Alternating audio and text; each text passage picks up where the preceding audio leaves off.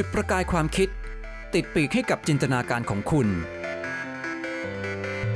ตั้งแต่วิทยาศาสตร์พื้นฐานจนถึงเทคโนโลยีในอุตสาหกรรม เพราะเราเชื่อว่า วิทยาศาสตร์เป็นส่วนสำคัญของชีวิตและสังคม กับรายการก่อกองทราย โดยดรบัญชา ธนบุญสมบัติ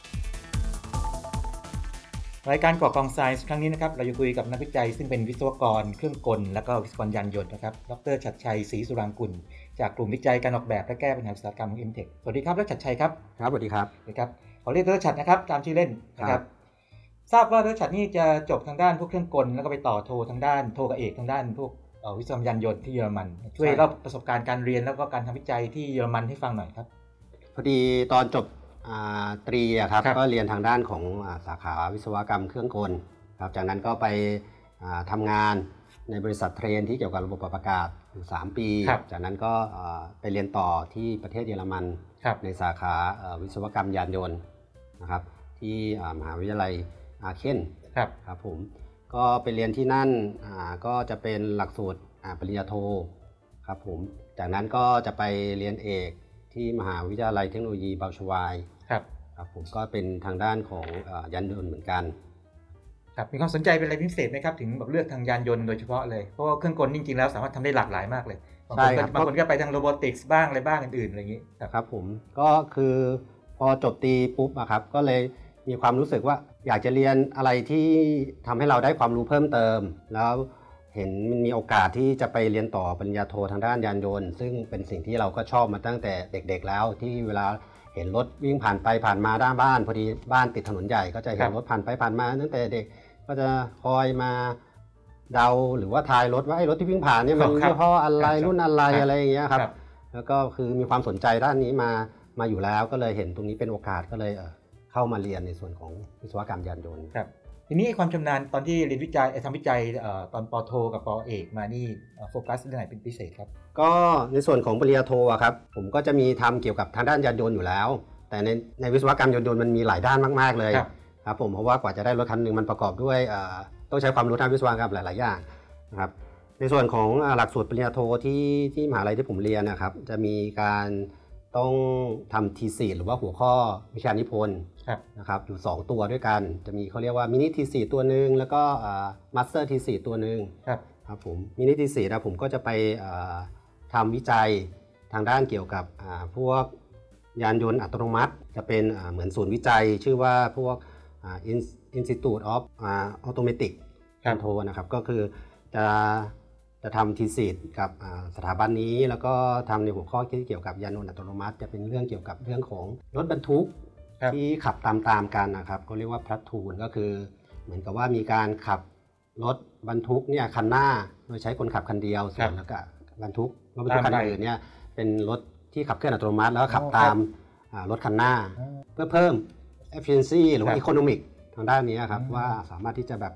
ขับเคลื่อนได้ได้หรือว่าส่งสินค้าได้ปริมาณมากๆ เหมือนเวลาเรามีรถพ่วงอะไรอย่างเงี้ยครับก็จะมีลักษณะเอ้นั้ยนอย่างแต่อันนี้ก็จะเป็นรถย่อยๆแต่ละคันอืม แต่ละคันแต่ละคันขับตามๆกันมา อันนี้เป็นเป็นที่เยอรมนีเนี่ยเป็นแค่การวิจัยหรือว่าเขาใช้งานจริงในบางพื้นที่แล้วจริง ๆ แล้วเพราะในเมืองไทยนี่เขายังไม่เคยเห็นแบบนี้นะครับผม ครับ จริง ๆ แล้วไอโครงการเนี้ยมันมันเป็น consortium ใหญ่ครับ ครับซึ่งประกอบด้วยไอสถาบันวิจัยที่เกี่ยวข้องในโปรเจกต์เนี้ยหลายหลายหลายสถาบันวิจัยครับ หลายมหาลัยเหมือนกัน แล้วในสถาบันที่ผมทำอยู่อะเขาก็มีการดูแลในเรื่องของระบบ control ครับครับของตัวไอ้ยานยนต์อัตโนมัติตัวนี้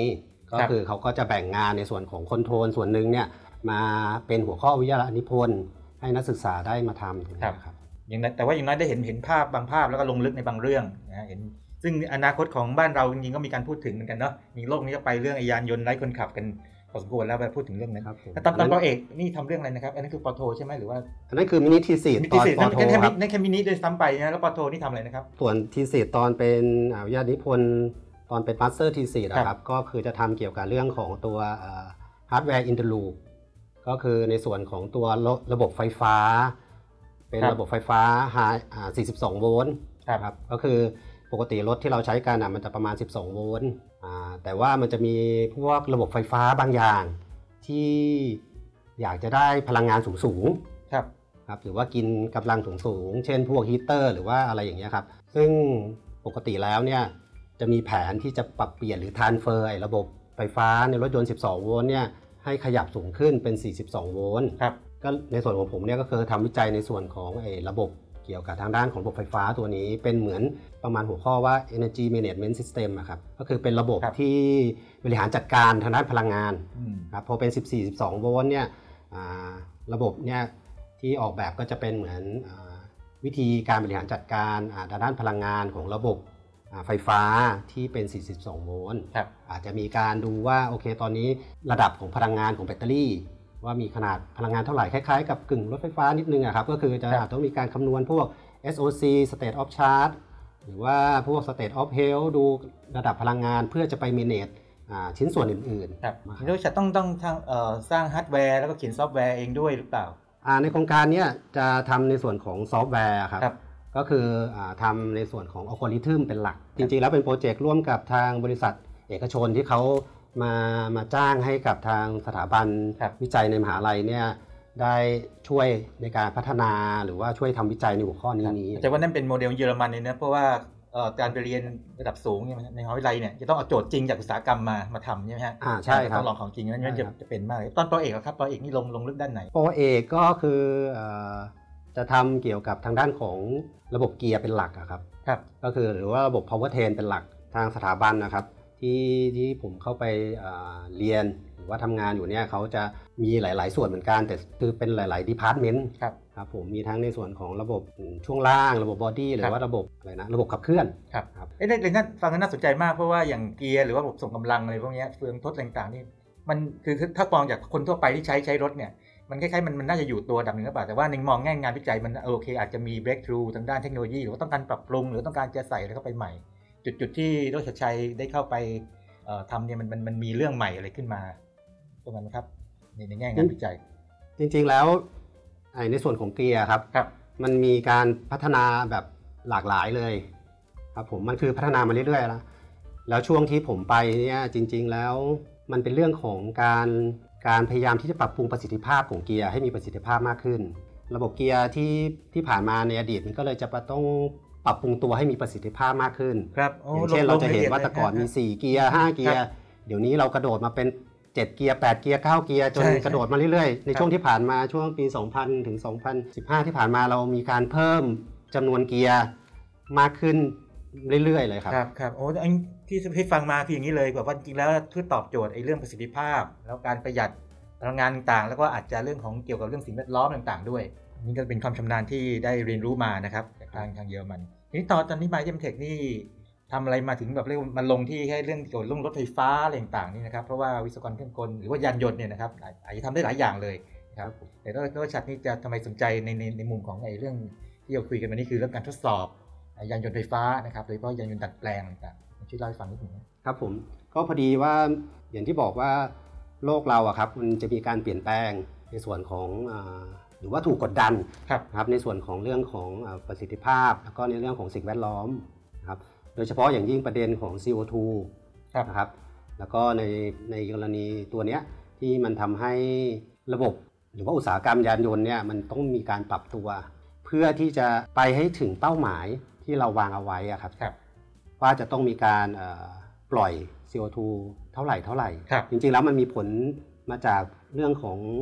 โลกภาวะโลกร้อนโลกโลกร้อนมากกว่าว่าโลกร้โออนเคครับเราไม่ครับ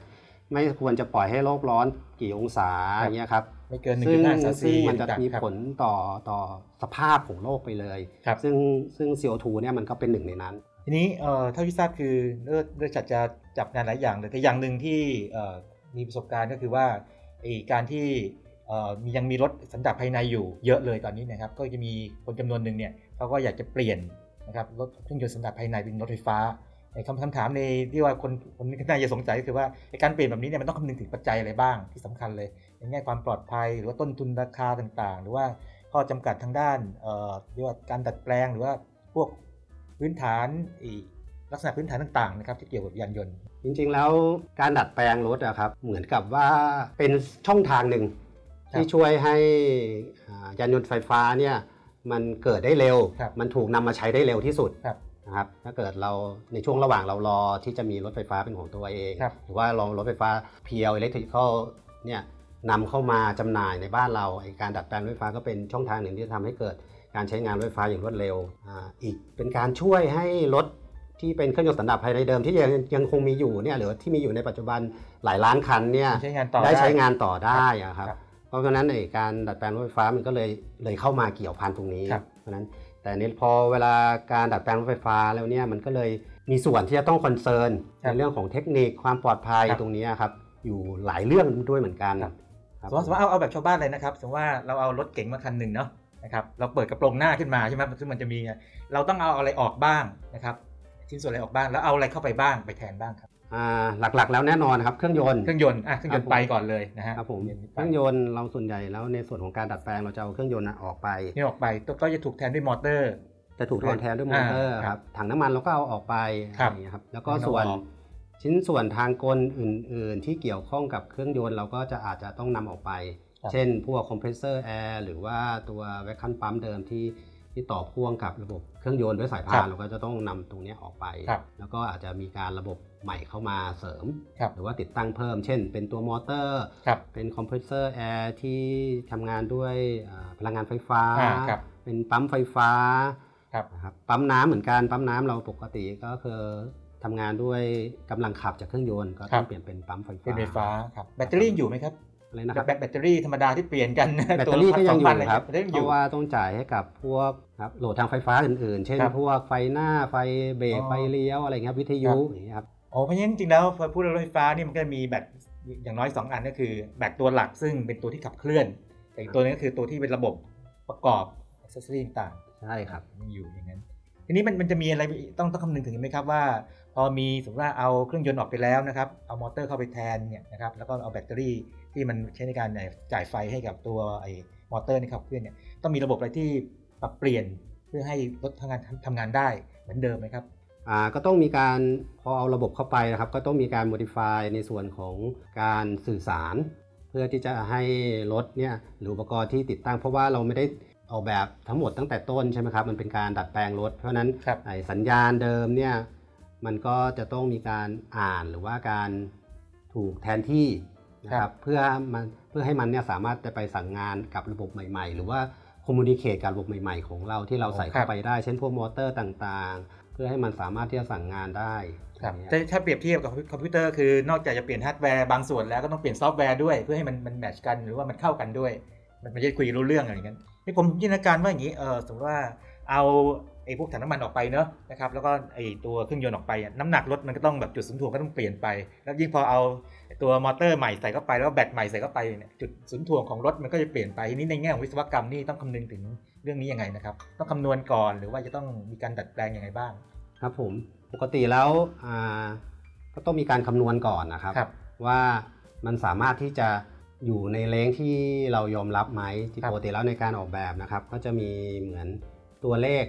ที่ที่รถควรจะทำได้อยู่ ซึ่งเป็นตัวเลขที่เป็นตัวเลขเชิงเปรียบเทียบครับนะครับว่ารถขนาดไซส์นี้ควรจะอยู่ประมาณนี้อะไรอย่างเงี้ยครับ ซึ่งถ้าแย่กว่าเดิมอย่างเงี้ยมันก็จะส่งผลให้พอเวลาไปเปรียบเทียบกับรถรุ่นอื่นในตลาดที่เป็นลักษณะคล้ายๆกันเนี่ยครับ มันก็จะดูอ่าได้กว่าตาเร่งก็จะต่ำกว่าระบบขับอะไรเคลื่แบอบนนั้ก็นจะแย่กว่า หรือว่าเราการควบคุมรถอะไรเงี้ยจะแย่กว่า ในส่วนตรงนี้ก็เหมือนกัน ถ้าเกิดอ่ารถที่เกิดมีการใส่อุปกรณ์อะไรเข้าไปแล้วเนี่ยเราจะต้องมีการดูจุดศูนย์ถ่วง ครับ ว่าจุดศูนย์ถ่วงตัวนั้นน่ะมันอยู่ตรงไหน แล้วในการออกแบบเนี่ยมันจะต้องดูด้วยว่า มันสามารถที่จะใส่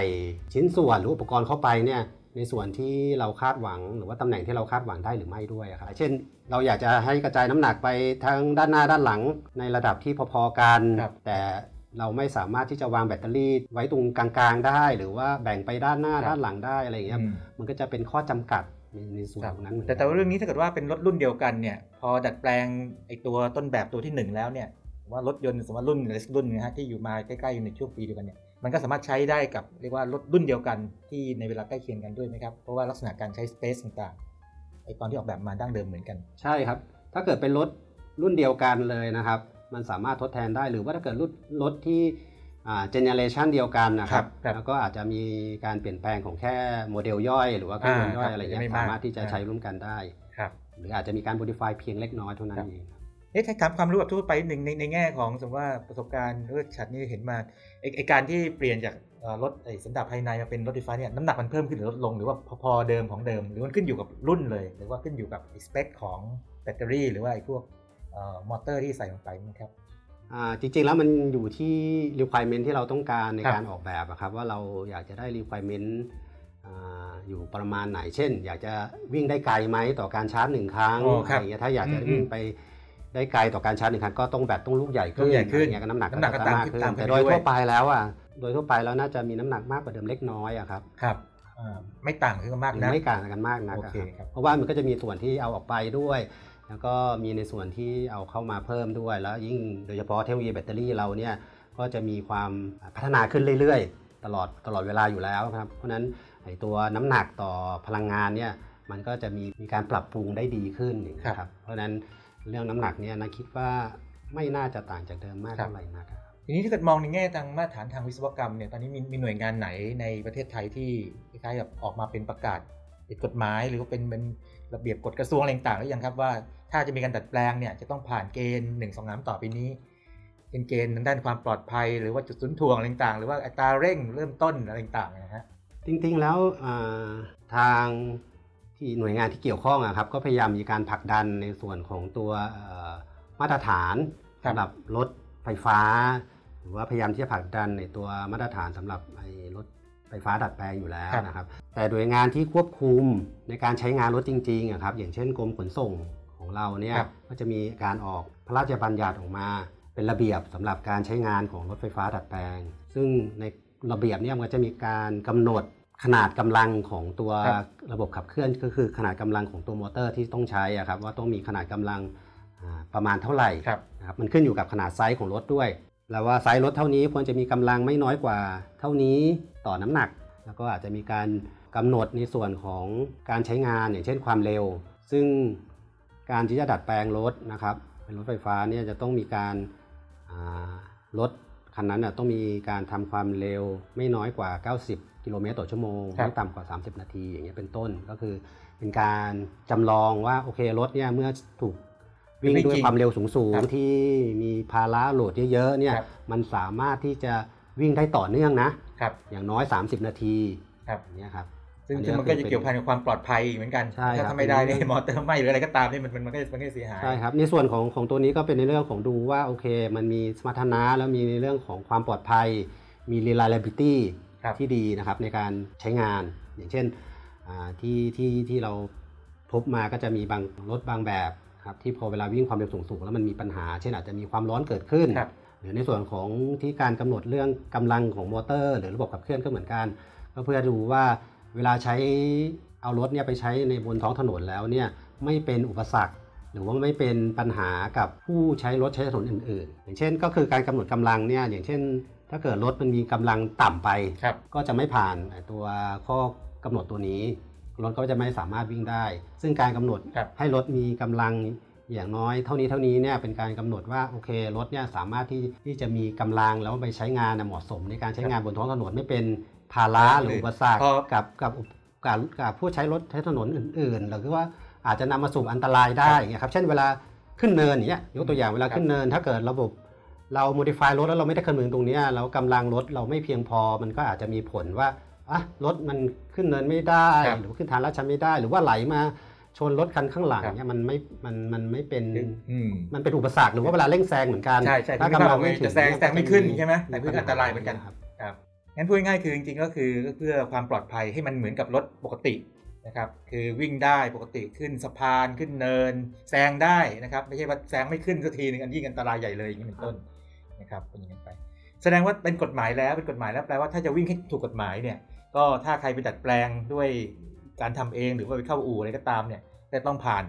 เจ้ากฎเกณฑ์ทางเทคนิคนี้ใช่ครับต้องก็ต้องไปเพราะว่ายื่นจดทะเบียน หรือว่าไปไปแจ้งกับทางทางหน่วยงานที่เกี่ยวข้องใช่ไหมครับ ก็คือจะต้องเอาอาผลการทดสอบในส่วนตรงเนี้ยครับ ไปยื่นเวลาตอนเราไปขอแก้ไขเพื่อเป็นจดทะเบียนดัดแปลงรถยนต์นะครับว่ารถของเราเนี่ยเปลี่ยนจากเครื่องยนต์ สันดาปภายในเป็นรถไฟฟ้าเนี่ยเราก็ต้องการผลข้อมูลในเรื่องของการทดสอบว่าเป็นไปตามข้อบังคับครับที่ที่พูดถึงไปนี้ครับนะครับ ครับ จริงๆแล้วอาจจะยังดูในส่วนอื่น ๆ ด้วย อย่างเช่นในเรื่องของการออกแบบซึ่งทางทางผู้ที่ไปดัดแปลงก็ต้องมีการเขียนหรือว่ามีการอ่าอธิบายครับ ว่ามีการดัดแปลงรถมีโครงสร้างที่มีความปลอดภัยนะมีการกระจายน้ำหนักกระจายแรงเบรกเนี่ยที่ปลอดภัยประกอบกันสำหรับการเอาไปยื่นจดทะเบียนครับ ทีนี้ในแง่งานเอ่อวิจัยของดรชัดที่เรียกว่าเข้าไปเอ่อช่วยในส่วนนี้เนี่ยนะครับจะอยู่ในมุมไหน เช่น การเคยไปเป็นกรรมการในการร่างไอ้พวกระเบียบต่างๆ พวกนี้หรือว่าไปช่วยตรวจสอบเชิงเทคนิคอะไรต่างๆพวกนี้ฮะช่วยช่วยขยายความนิดหนึ่งครับครับผมตอนนี้เราก็มีอ่าการทำโครงการวิจัยอะครับที่ส่วนในเกี่ยวข้องกับเรื่องของการทดสอบอาเกี่ยวกับของยานยนต์ไฟฟ้า แล้วรวมถึงยานยนต์ไฟฟ้าดัดแปลงด้วยนะครับ เพราะว่าในส่วนของอาข้อกำหนดที่กรมขนส่งพูดขึ้นมาเนี่ยก็จะเป็นเหมือนอาข้อกำหนดอ่า requirement ขั้นต่ำนะครับแต่ก็คือยังมีประชาชนส่วนหนึ่งที่ยังไม่มั่นใจครับหรือว่าอ่าทางบริษัทเองก็อยากจะเพิ่มความมั่นใจให้กับอ่าตัวผลิตภัณฑ์ของเขาที่เอารถมาดัดแปลงเนี่ยครับก็อยากจะมีการทดสอบเพิ่มเติม ให้ครอบคลุมนะครับเพื่อให้เกิดความอ่าน่าเชื่อถือครัขบองรถ ไฟฟ้าดัดแปลงเพิ่มขึ้น ก็เราจะมีรายละเอียดในการทดสอบที่เหมาะสมต่อไป ทางทีมก็จะทำหน้าที่ในการให้คำปรึกษานี่ถ้าเกิดว่าถามชาวบ้านเลยแบบว่าคนสมมติว่ารถคันนึงดัดแปลงมาเนี่ยมันจะต้องแปะสติ๊กเกอร์หรือติดอะไรไหมเพื่อที่แบบคนข้างนอกแบบดูแล้วปุ๊บโอเคคันนี้อย่างเราเมื่อก่อนเราติดแก๊สเราจะพอดูออกเลยนะเออเงี้ยมันมันมีอย่างนั้นเหมือนกันอย่างรถไฟฟ้าดัดแปลงนี่มันมีอะไรแบบนั้นไหมครับหรือว่ามันไม่จำเป็นเลยเพราะว่าถือว่ามันมันเทียบเท่ากับไอ้รถสันดาปภายใน ปกติแล้วมันจะมีในส่วนของอา มาตรฐานความปลอดภัย หรือที่เกี่ยวหรือว่าข้อปฏิบัติที่เกี่ยวข้องกับความปลอดภัยที่ต้องคำนึงถึงอยู่ อย่างเช่น ส่วนใหญ่แล้วที่ฝาถังหรือว่าจุดเติมเติมอ่าชาร์จชาร์จไฟอย่างเงี้ยคครัรับบก็จะมีการระบุเอาไว้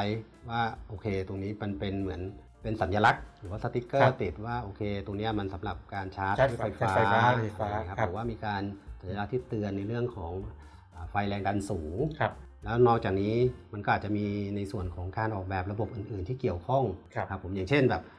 อ่ามันพอดัดแปลงแล้วเหมือนรถเดิมก็ได้ แต่จริง ๆ แล้วพอเวลาไปใช้งานอย่างเช่น การใช้งานที่ความเร็วต่ำอย่างเงี้ยครับมันมีเสียงค่อนข้าง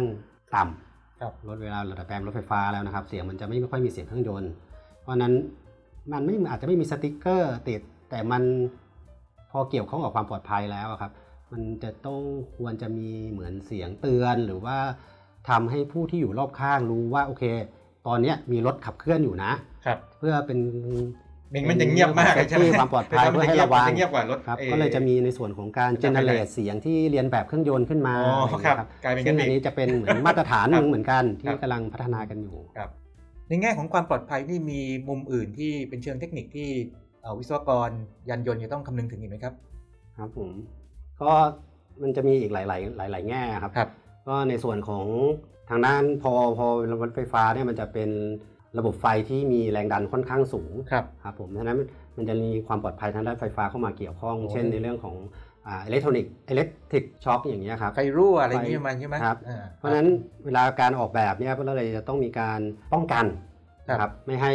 ไม่ให้สามารถที่จะเข้าถึงได้ ปกติแล้วในการป้องกันจะมี 2 แบบอะครับก็คือแบบป้องกันไม่ให้เป็นเหมือน direct contact ไม่ไปผู้ใช้สัมผัสงาน ผู้ครัขับบขี่อืมหรือรวมถึงวิศวกรตอนเวลา maintenance ตอนครับซ่อมตอนอะไรอย่างเงี้ยครับครับเข้าถึงในส่วนของระบบไฟที่มีแรงดันสูงได้ง่ายครับครับ ปกติแล้วก็จะมีเหมือนมาตรฐานอยู่ ว่าจุดเนี่ยมันสามารถที่จะแหย่นิ้วแหย่หรือว่ามีอะไรเข้าครับไปได้ถึงจุดที่จะสัมผัสกับคส่รัวบนที่มีไฟได้ไหมป้องกันการสัมผัสอ่านั่นหนึ่งแล้วก็อาจจะรวมถึงในส่วนของการป้องกันในส่วนของ indirect contact เช่น มันจะมีในส่วนของฟิลครับก็จะมีเวลาสำหรับอ่าวิศวกรนะครับ ที่เวลาเป็นทันแนนหรือว่าเวลาจะจะจะอ่าซ่อมซ่อมบำรุงครัจะบต้องมีในส่วนของฟิวส์หรือว่าฟิวส์เนี่ยมันก็จะส่วนทำในส่วนของการตัดไฟเวลาอ่าระบบไฟฟ้ามีปัญมันหาเกินปั๊บอันนี้ก็จะเป็นความปลอดภัยครับของของตัวรถไฟฟ้าดัดแปลงหรือว่ารถไฟฟ้าทั่วๆไปก็ต้องมีเหมือนกันนะครับครับ ที่จะต้องคำนึงถึงในเรื่องของการใช้งานก็เหมือนกันครับในส่วนของการใช้งานก็ อย่างที่บอกว่าการป้องกันเนี่ยมันไม่ได้ครอบคลุมแค่เฉพาะตอนผู้ขับขี่หรือว่าคนนั่ง มันครอบคลุมในส่วนของคนที่เกี่ยวข้อง เช่น ตอน maintenance ตอน repair อะไรอย่างเงี้ย ซึ่งคนเหล่านั้นน่ะมันก็ต้องได้รับการฝึกฝนอบรมครับในการที่จะไป maintenance หรือว่า repair กับระบบไฟฟ้า หรือว่ารถยนต์ที่มีแรงดันไฟฟ้าสูงๆเนี่ยให้มีความปลอดภัยทางไฟฟ้าด้วยครับซึ่งอันนี้เป็นเรื่องที่รถเอ่อเครื่องยนต์สันดาปภายในไม่มีเลยใช่ไหมต้องพูดอย่างนั้นหรือเปล่า หรือว่ามีแต่น้อยมากถ้าเกิดมันไม่เกี่ยวกับเรื่องระบบไฟฟ้าโดยตรงนี้ครับผมถ้าเป็นในเรื่องของระบบไฟฟ้ามันจะมีน้อยกว่าครับผมส่วนในส่วนของตัวอ่ารถไฟฟ้าเองเนี่ยเนื่องจากเป็นระบบไฟฟ้าที่เป็นแรงดันสูงก็จะมีมากกว่าครับครับผมในส่วนของการอันตรายที่ที่ที่มาจาก แรงดันไฟฟ้าสูงครับเออมันนั่งนึกดูถึงว่าคนคนที่ใส่เพจเจอร์เนาะเราสมมติว่าแบบหัวใจอย่างเงี้ยใช่ครับแล้วเข้าไปอยู่รถไฟฟ้านี่มันมันจะมีมีประเด็นไหมเรื่องมันนี้มันจะมีประเด็นตรงนั้นอยู่ด้วยครับนะครับ ในส่วนของอุปกรณ์ไฟฟ้าครับที่ที่อยู่ในร่างกายคนอย่างเงี้ยครับพอเวลาเข้าใกล้ไอ้ตัวสนามแม่เหล็กหรืออะไรเงี้ยเพราะว่าอ๋ออย่าลืมว่าในส่วนรถไฟฟ้าเนี่ยเราจะยังยังจะมีในส่วนของมอเตอร์ที่บางชนิดเนี่ยใช้แม่เหล็กถาวรครับอ่าเพราะฉะนั้นอ่ามอเตอร์เนี่ย ที่แบบที่ใช้แม่เหล็กถาวรก็จะมีแม่เหล็กอยู่ในตัวมอเตอร์เนี่ยค่อนข้างสูง เวลาไปทำงานใน operate ใกล้ๆเนี่ยก็จะมีผลกระทบจากสนามแม่เหล็กตรงนี้ครับเข้ามาเกี่ยวข้องได้เหมือนกันอย่างนี้วิศวกรก็ต้องออกแบบระบบเพื่อ shield หรือป้องกันพวกสนามพวกนี้เพื่อไม่รบกวนแบบผู้ใช้หรือใครก็ตามใช่ไหมที่อาจจะมีประเด็นเรื่องพวกนี้อยู่เอ๊ะขอขอเล่นถามอีกเรื่องหนึงครับไอ้น้ำกับไฟนี่มันก็ไม่ค่อยเข้ากันอยู่แล้วเนาะ ถ้าเกิดว่าเอ่อมีบางถนนถนนบางพื้นที่ที่แบบน้ำรอระบายนี่นะครับแล้วรถไฟฟ้าไปวิ่งวิ่งๆเนี่ยมันจะมีประเด็นถูกไฟดูดในรถไหมครับที่ที่ถามชาวบ้านเลยครับ ตัวนี้ก็จะต้องเป็นประเด็นที่จะต้องคอนเซิร์นเหมือนกันในส่วนของการออกแบบนะครับถ้าในส่วนของชิ้นส่วน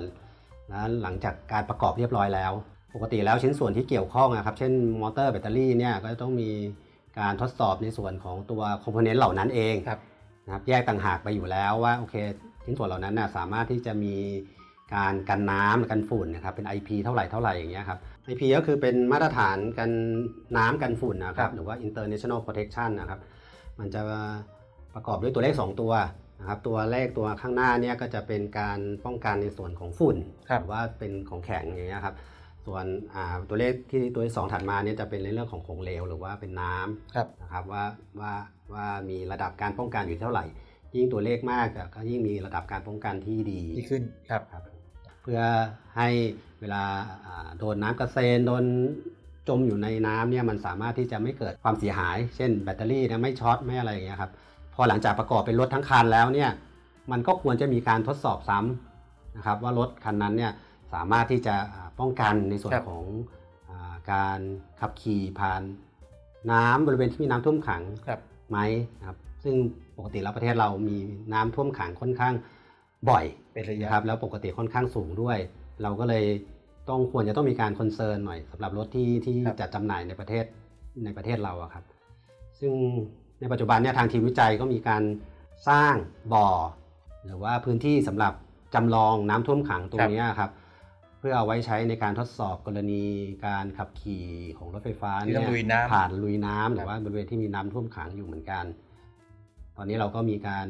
อ่าร่วมมือกับทาง มหาวิทยาลัยเทคโนโลยีพระจอมเกล้าพระนครเหนือครับนะครับวิทยาลัยเขตปราจีนบุรี ซึ่งเอื้อเฟื้อในส่วนของสถานที่นะครับแล้วเราก็เข้าไปสถานที่ได้รับความอนุเคราะห์เนี่ยในการสร้างสนามทดสอบ ตอนนี้เรียบร้อยแล้วก็กำลังที่จะเอารถเนี่ยเข้าไปทดสอบนะครับซึ่งตอนนี้เรามีโปรเจกต์ที่จะอ่าทดสอบเกี่ยวกับรถไฟฟ้าดัดแปลงที่เป็นรถโดยสารครับครับก็เดี๋ยวเราจะเอารถตัวเนี้ยหลังจากอ่ารถเรียบร้อยแล้วก็จะเอาไปทดสอบเพื่อดูว่ารถเนี่ยสามารถที่จะอ่าผ่าน การทดสอบกรณีที่น้ำท่วมขังได้หรือคเปรับล่า ซึ่งถ้าผ่านก็จะให้ความมั่นใจกับผู้ใช้ใช่ครับต็มที่เพราะว่ามันจะมีภาพข่าวเสมออะครับว่าว่าเวลารถเนี่ยลุยน้ำแล้วมันมีปัญหาครับอย่างที่ประเทศจีนเนี่ยเคยมีข่าวว่าอ่าเกิดน้ำท่วมใหญ่นะครับรถไฟฟ้าเนี่ยจอดไว้เฉยๆ แต่พอครับพอระดับน้ำมันเกิดน้ำท่วมอย่างรวดขึ้นมารวดเร็วอย่างเงี้ยครับมันไม่สามารถเคลื่อนย้ายได้ทันอย่างเงี้ยมันก็อาจจะทำให้รถเนี่ยมีเกิดอุบัติเหตุได้หรือว่า ที่เป็นข่าวก็คือมีไฟลุกขึ้นมาอะไรอย่างเงี้ยครับอืมก็อาจจะต้องต้องต้องดูในส่วนของการลุยน้ำท่วมเหมือนกันเดี๋ยวขอคำถามสุดท้ายนี่คำถามจากชาวบ้านชาวบ้านนิดนึงนะฮะคือไอ้ราคาเนี่ยมันอยู่ในช่วงไหนครับสมมติว่ารถคันหนึ่งเนี่ยรถเก๋งคันหนึ่งสมมติว่าราคาประมาณสักอ่าเกือบเกือบล้านเนี่ยเจ็ดเก้าแปดเก้าแสนอะไรต่างๆหรือว่าล้านกว่าล้านต้นๆเนี่ยซึ่งเป็นแบบปกติทั่วไปเนี่ยถ้าถูกดัดแปลงเป็นรถไฟฟ้าเนี่ยต้นทุนมันประมาณเท่าไหร่นะครับพอพอบอกได้ไหม นะครับตัวนี้ก็คือขึ้นอยู่กับประเภทของรถมากกว่าครับว่าครับ รถคันนั้นน่ะมันอยู่ใน segment ไหน เพราะว่าพอขนาดของรถเนี่ยมันก็จะไปสัมพันธ์กับตัวขนาดของมอเตอร์ ครับครับไอ้ตัวที่ไอ้ที่พอแพงไอ้ที่แพงกว่าคืออะไรครับระหว่างมอเตอร์กับแบตเตอรี่อันไหนแพงกว่าอ่าแบตเตอรี่จะแพงกว่าแบตเตอรี่แพงกว่าอีกน่าจะปัจจุบันอ๋อครับ นะครับเอนั่นคือนั่นคือหัวใจของรถไฟฟ้าเลยจริงๆแล้วแบตเตอรี่ เพราะฉะนั้นมันก็เลยพอไปพูดถึงแบตเตอรี่มันก็เลยต้องมาดูในเรื่องของอ่า requirement ว่าเราอยากจะได้ ระยะทางการชาร์จอาการวิ่งต่อการชาร์จหนึ่งครั้งเนี่ยไกลเท่าไหน ซึ่งส่งผลกระทบต่อการออกแบบตัวใช่ใช่อ่าเพราะน้ำหนักก็จะเปลี่ยนแล้วที่ใช้แล้วก็การวางซึ่งมันก็ก็เปลี่ยนด้วยจะไปผลกระทบก็ต่อเรื่องครับของราคาครับกันครับพอนึกภาพออกแล้วคือมอเตอร์นี่อาจจะเป็นตัว fixed cost ในแง่หนึ่งแบบว่าในแง่นี้แต่แบตเตอรี่เนี่ยอาจจะแล้วแต่ว่าต้องการต้องการใช้งานมากแค่ไหนอะไรเงี้ย ซึ่งตรงนี้ใช่ครับมันจะเปลี่ยนแล้วก็จะแพงกว่าตัวมอเตอร์ด้วยซ้ำไป ยังไงตัวราคาอาจจะไม่ระบุชัดๆ แต่ว่าเดี๋ยวใครสนใจอาจจะต้องไปลองหากันเองดู แต่คงจะหลักเป็นหลักหลายแสนอยู่เหมือนกัน ใช่ครับใช่เราแสนอยู่แล้วในการดัดแปลงรถนะครับเป็นอย่างโดยทั่วไปแล้วก็สุดท้ายนี้เราก็จะมีเรียกว่าอนาคตอันใกล้นี้กำลังจะจับงานวิจัยเรื่องที่เพิ่งเริ่มต้นหรือเรื่องใหม่ๆอยู่ไหมครับนอกนอกจากเรื่องทางเกี่ยวกับรถไฟฟ้ารถไฟฟ้าดัดแปลงพวกนี้ที่ที่กำลังทำอยู่นี่นะครับ ครับผมตอนนี้ที่วางแผนไว้ก็จะมีในส่วนของเอองานวิจัยที่เกี่ยวข้องกับอ่า ยานยนต์อัตโนมัติ หรือว่าครับในส่วนของตัวเอ่อระบบช่วยผู้ขับขี่อะครับที่เป็นเหมือน Advanced Driver Assistance System นะครับก็อย่างเช่นพวกระบบการขับขี่อัตโนมัติ ระบบเบรกอัตโนมัติครับนะครับหรือว่าระบบช่วยควบคุมการทรงตัว ระบบการเปลี่ยนเลนเนี่ยครับช่วยเปลี่ยนเลนครับอันเนี้ยส่วนที่อยากจะทำก็คือในส่วนของตัวนี้ แต่เน้นในเรื่องของการทดสอบ ระบบพวกเนี้ยเวลาพัฒนามาเนี่ยครับอาจจะต้องมีการอ่า ทดสอบครับว่าโอเค ระบบเนี้ยมันทำงานได้ตามที่ออกแบบตาไว้มที่ออกแบบไว้ไหมถูกต้องย่าปเยลอครัดบภัยครับประมาณนั้นอันนั้นก็คือเป็นงานวิจัยส่วนหนึ่งที่อยากจะทำส่วนอีกส่วนหนึ่งก็จะเป็นในลักษณะของพวก active safety ต่างๆ เช่น ระบบตรวจจับความล้าของผู้ขับขี่ครับครับ หรือว่าตรวจก็ต้องคอยตรวจจับตรงตาใช่ไหมใช่ลักษครัณะบทางแล้วคอยมีตรวจสายจัเตืบอนอยู่โดยใช้ครับ image ด้วยหรือว่าเซ็นเซอร์อื่นๆที่ที่เกี่ยวข้อง นะครับแล้วก็ประเมินสภาพของผู้ขับขี่ว่าโอเค ตอนนั้นผู้ขับขี่มีอาการเหนื่อยล้าไหมครับนะครับแล้วก็มีการเตือนอันนี้ก็จะจะจะจะช่วยแก้ปัญหาในส่วนของการหลับในได้ครับนะครับโดยเฉพาะในเรื่องของการขับขี่ที่ต้องขับขี่นานครับๆเช่นในส่วนของ